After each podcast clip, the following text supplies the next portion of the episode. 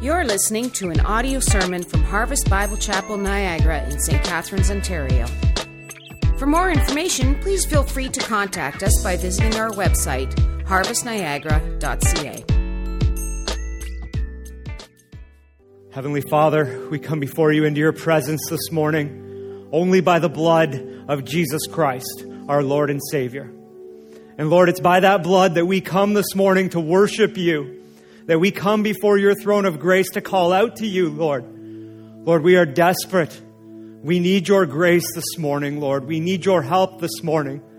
Oh Lord, would you push away far from us any cold thoughts towards your Son or towards yourself?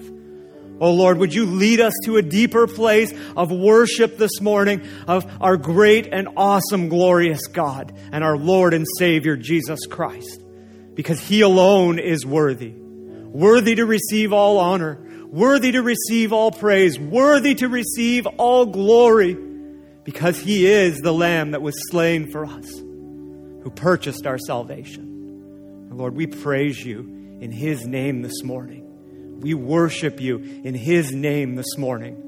And in that name, that holy name, we pray. Amen. Amen. Amen. Go ahead and grab a seat this morning.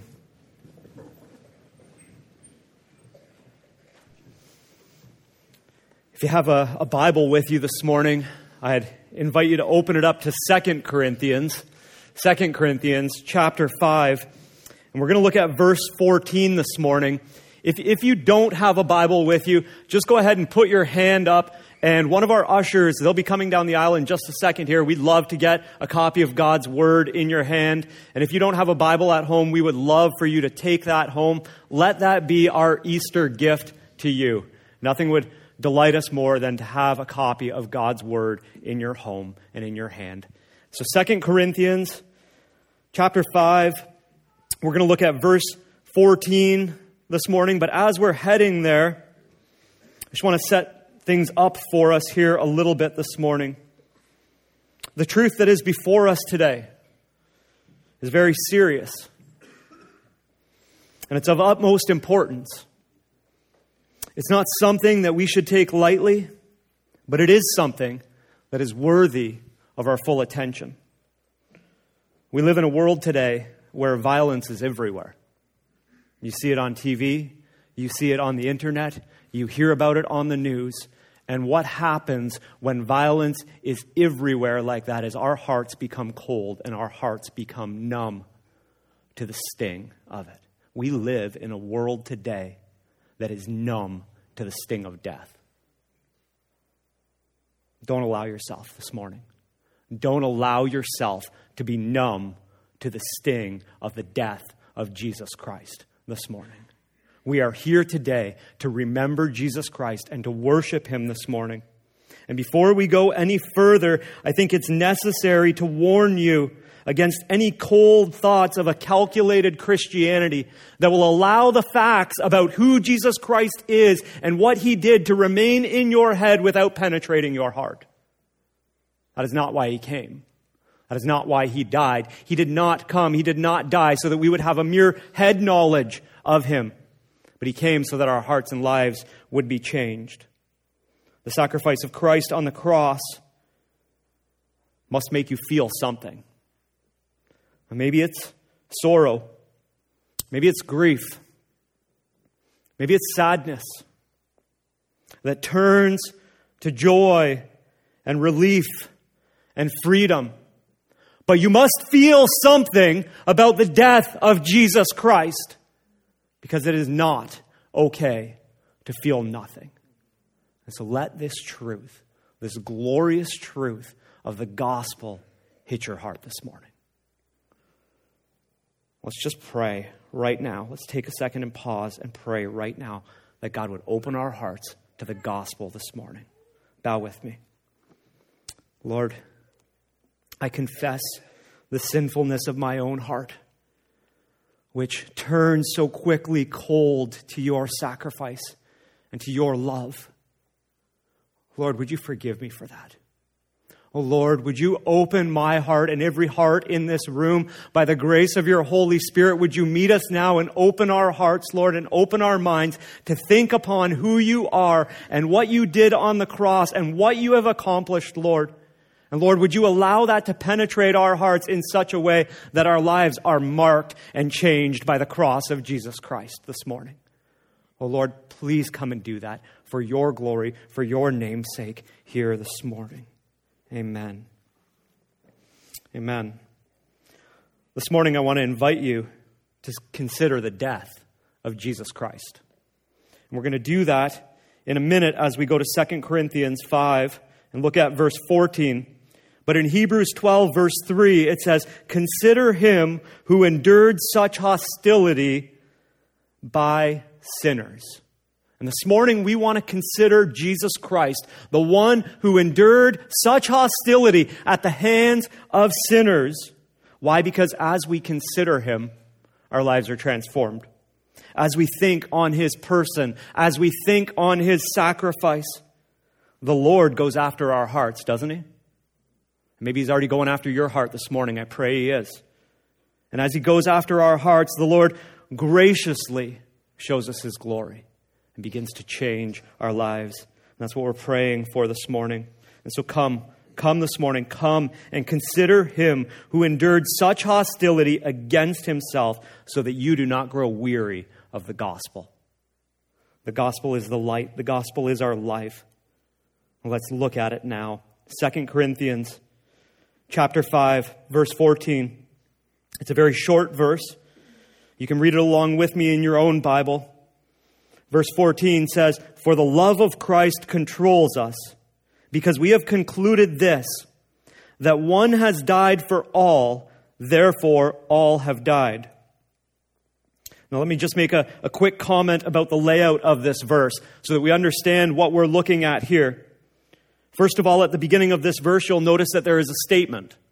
Take a look, you'll see it right in your own Bible. For the love of Christ controls us. That's an awesome statement isn't it? We're going to come back to that statement at the end of the message. But now take a look down again. You'll see this right after that because we have concluded this. There's a conclusion that is made. There's a conclusion that each of us should and must make in our own heart. This conclusion has two parts to it. The first part, that one has died for all. The second part, therefore, all have died. Isn't that a beautiful verse? And this morning, what we're going to do is we're going to dig into this verse and we're going to lay it out and we are going to see the glories that are hidden in this verse for us. And we're going to worship the Lord as we rejoice in what he suffered for us.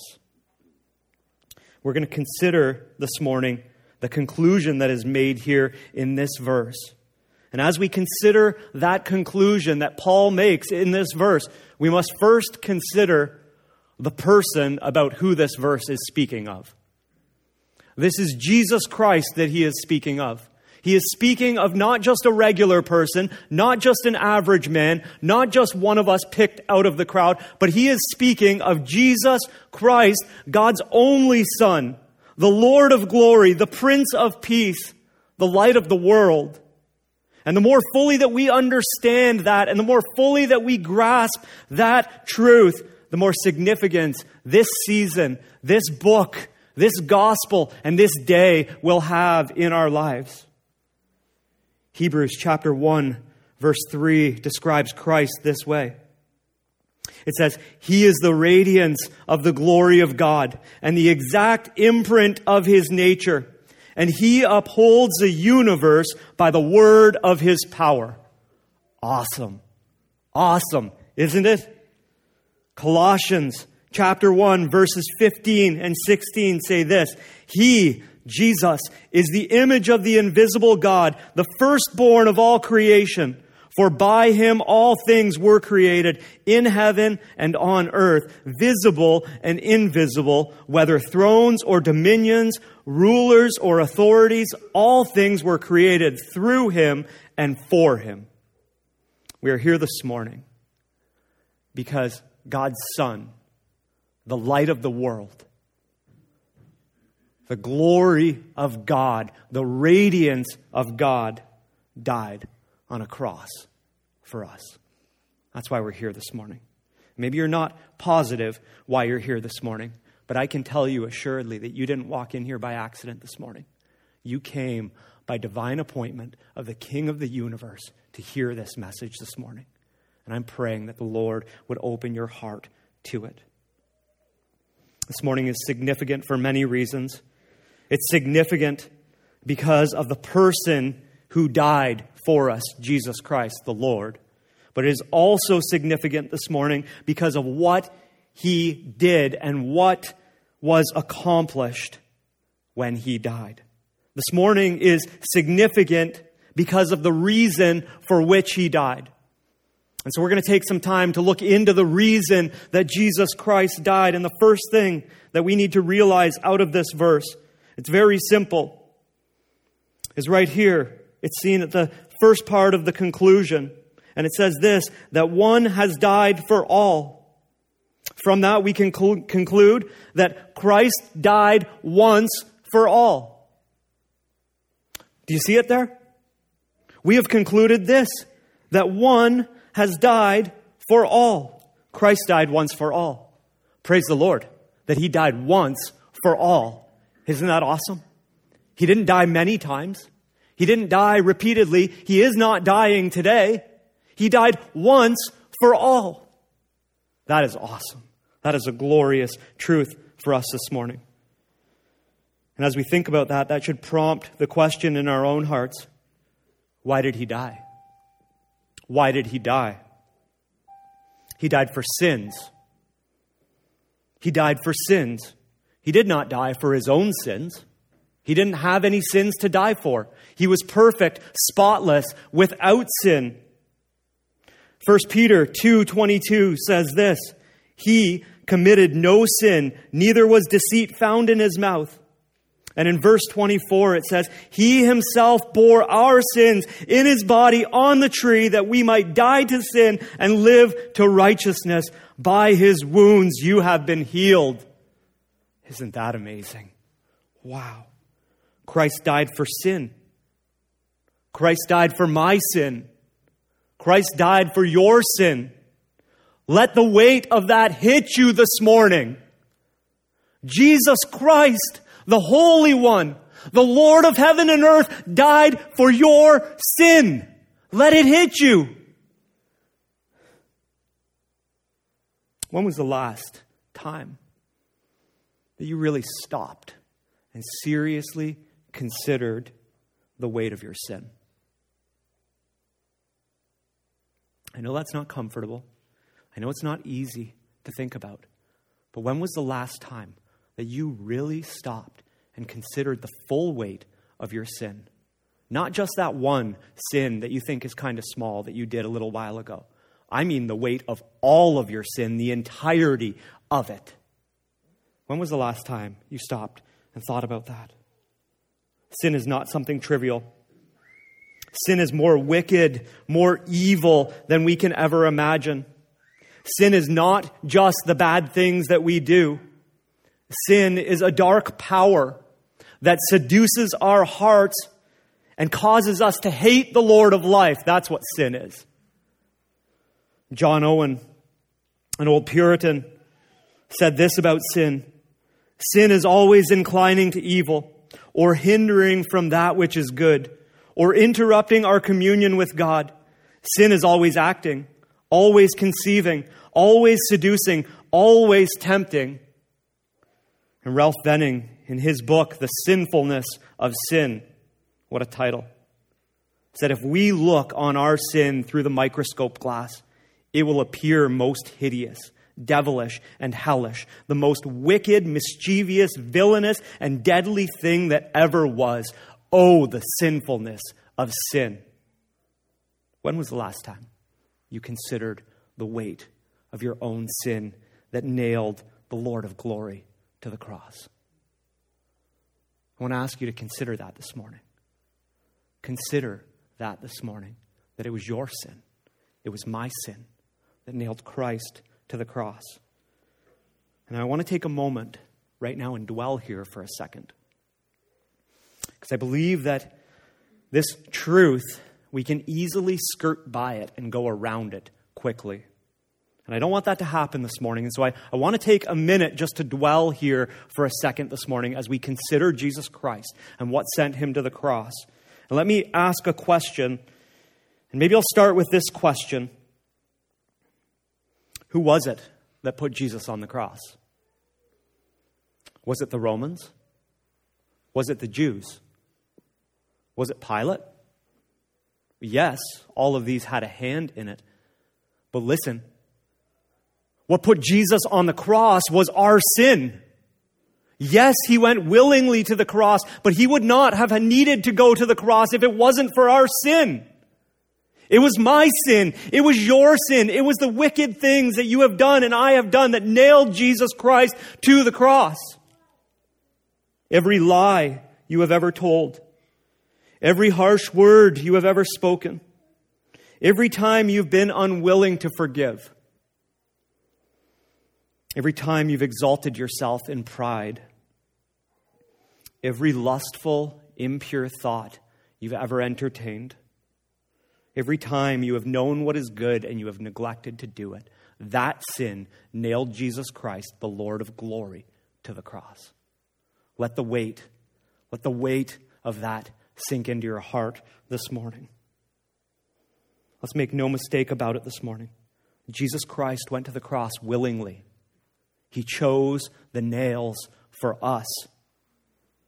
But each one of us, each one of us in this room, had a hand in putting him to death.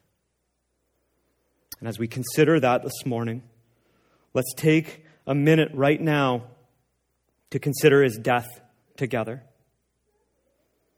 We should not underestimate what our sin cost the Son of God. Don't underestimate it. Don't think of your sin as light. Don't think of your sin as merely the bad things you do. Think of your sin as hatred, as enmity towards God, because that's what it is. We should not think of that lightly. But we also should not think of the death of Jesus Christ lightly either. And so let's take a minute to dwell on the death of Christ. Crucifixion. Crucifixion, the way by which he died, was the most cruel and torturous means of death invented by the Romans. The Romans used crucifixion to kill people that they wanted to put to shame and prolong their death. In fact, crucifixion was perfected by the Romans in such a way as it would prolong and maximize the pain that a person suffered before they actually died. It was not quick, it was very slow. There are accounts in history of people who were crucified that hung on a cross or hung on a stick that were there for a day alive, some accounts of even two days alive. Can you imagine the pain, the suffering? the anguish that our Lord endured for us. Crucifixion was so bad, it was so terrible that there wasn't really even a way to fully describe it. There wasn't a full word to describe it. And the word that we have called excruciating comes from a Latin word that literally means out of the cross. Crucifixion was so bad, it was so horrific that they had to invent a new word to describe its terror. Roman crucifixion, it started with a gruesome beating called scourging. And in Matthew's gospel, we read about Jesus being scourged. The Roman scourging would take a whip. It was a short whip. It was a short whip that broke off into various strands at the end, sometimes nine, sometimes eight, sometimes ten. And in that whip, on the end of each piece of that whip, there was a piece of rock or a piece of metal or a piece of lead wrapped in leather. And they would take this whip beforehand and they would beat it into broken pottery, into glass, and into shards of metal. And then they would use this whip to scourge the one who was to be crucified. Scourging was a brutal style of whipping that would completely lacerate the entire back, even the legs. One early church father named Eusebius, around 300 AD, witnessed firsthand Roman crucifixions that were taking place in the empire at that time. And he wrote this as he observed them. At one time, there were torn by scourges down deep to the seated veins and arteries, so that the hidden contents of the recesses of their bodies, their entrails and organs were exposed to sight. Our Lord endured that for us. And after that, it didn't end there. After that, he went to the cross. After that, he went to the cross. Let's bring that picture up on the screen. This picture that you see on the screen right now, I know that it is hard to look at, it should be. But this picture on the screen is only a pale comparison of what Jesus Christ himself would have looked like to hang on that cross. Trust me, it would have been far worse had you been there. The International Bible Encyclopedia tells us that the wounds of a person that were crucified, they swelled about the rough nails, and the torn and lacerated tendons and nerves caused excruciating agony. The arteries of the head and stomach were surcharged with blood, and terrific throbbing headaches ensued.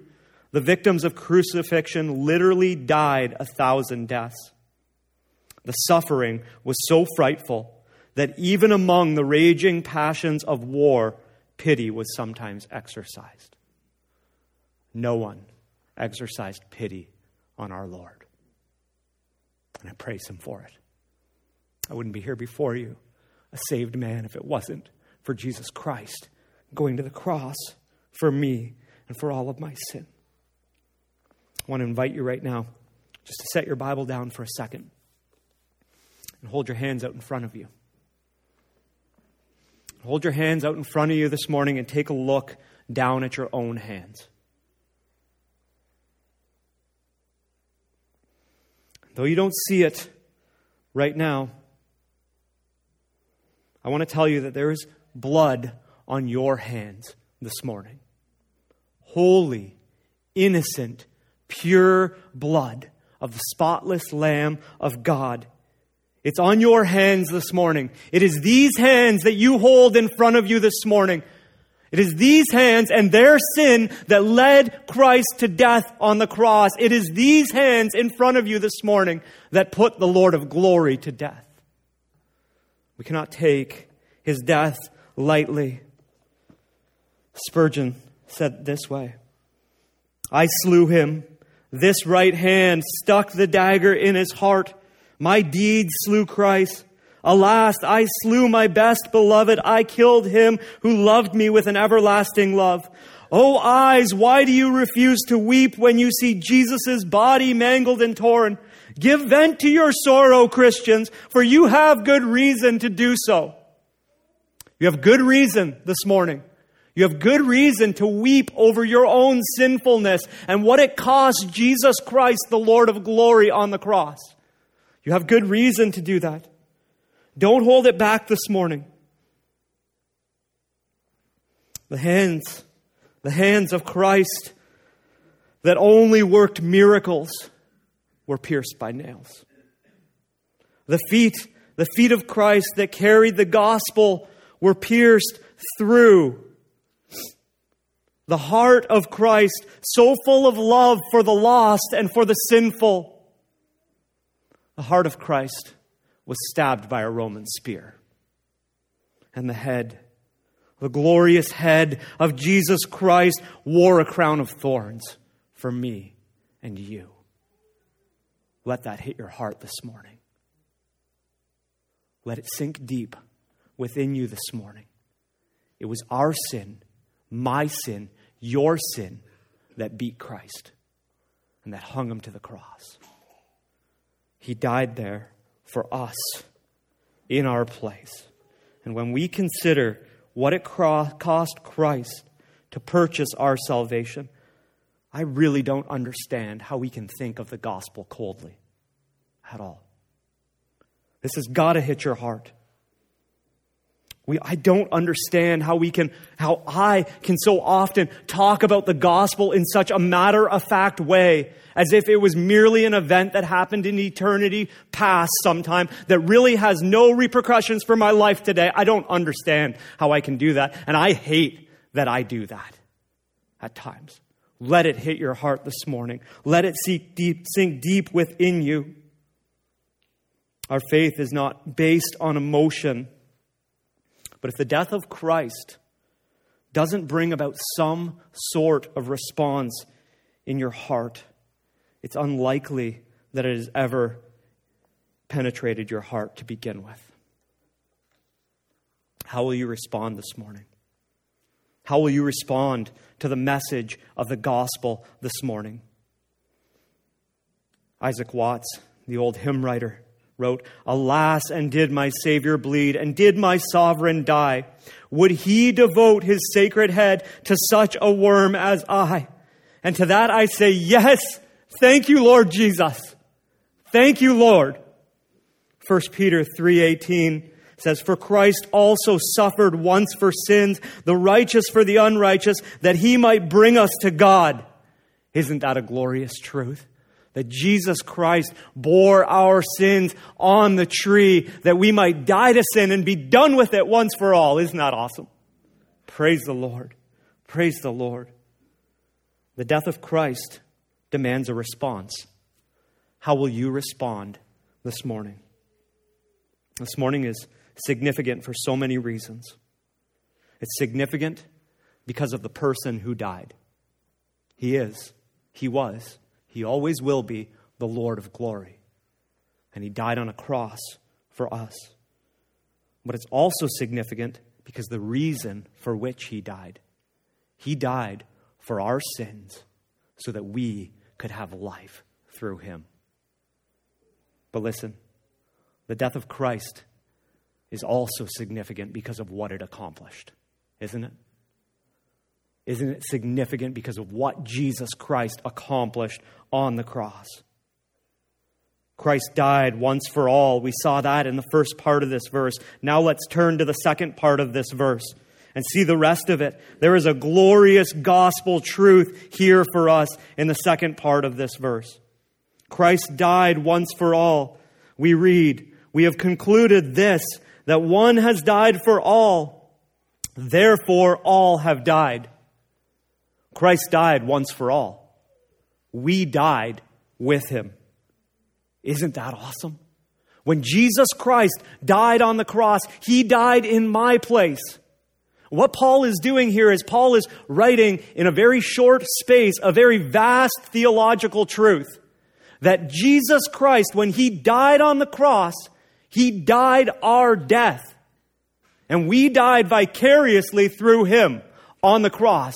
That is an amazing truth. That when Jesus died, He died in my place. And it is as though what, that I died there on that cross with Him. Well, what died? Ultimately, ultimately, in the end, Jesus died on that Christ cross to crush our sin. In the end, when we are in glory, our sinfulness will be completely gone and removed in full. That's why he died on the cross. But listen, Jesus Christ died on the cross so that we would not be the same people that we are today. And so that we would not be slaves to ourselves or slaves to anything else in this world. Jesus Christ died on the cross so that we could have victory and be forgiven in Him. And so, what died on the cross? Well, when Jesus Christ died on the cross, my old self, my old flesh died on the cross. It hung there with Him. Why? Because I have concluded this that one died in my place, and therefore I have died. And I am not ensnared, praise the Lord, anymore. Not perfect, far from it, but not ensnared anymore to the self that I used to be so ensnared to. It died on the cross with Jesus Christ. And if you are a believer this morning, you can say with all your heart that when Jesus died on the cross, I died with him. And now I live. I live for his glory. We died with Christ on the cross. And Christ's love, which first converted us, now compels us to live for His glory and for the glory of God the Father. We don't need to live for sin anymore. We don't need to live for self anymore. The love of Christ controls us now if you are a believer in Jesus Christ. That is awesome. Why? Because our sin was nailed to the tree. The debt of our sin was paid in full by the precious blood that our Savior spilt on the cross. And now we can say that the curse of sin has no hold on us because He has set us free, free to live for His glory, free to live for His honor, free not to live for sin, free not to live for self, but all to Him today. Sin no longer needs to control you today. Sin no longer needs to be your master today. You have a new master today, and it is Jesus Christ, the Lord of glory, who died in your place on the cross for you 2,000 years ago. And that is awesome. And I pray and I hope that you have concluded, as Paul concluded, that one died for all, and therefore all have died. I hope in your own heart I pray that in your own heart you have concluded this that Christ died for you, and that when he died, you died with him. Listen, the battle, the battle of indwelling sin rages on. But all that that is, is really the dying twitches of the monster of sin. Jesus Christ has pierced a spear through the heart of sin and it needs to reign no longer in your life. But by His grace, you can be done with it and you can live for His glory.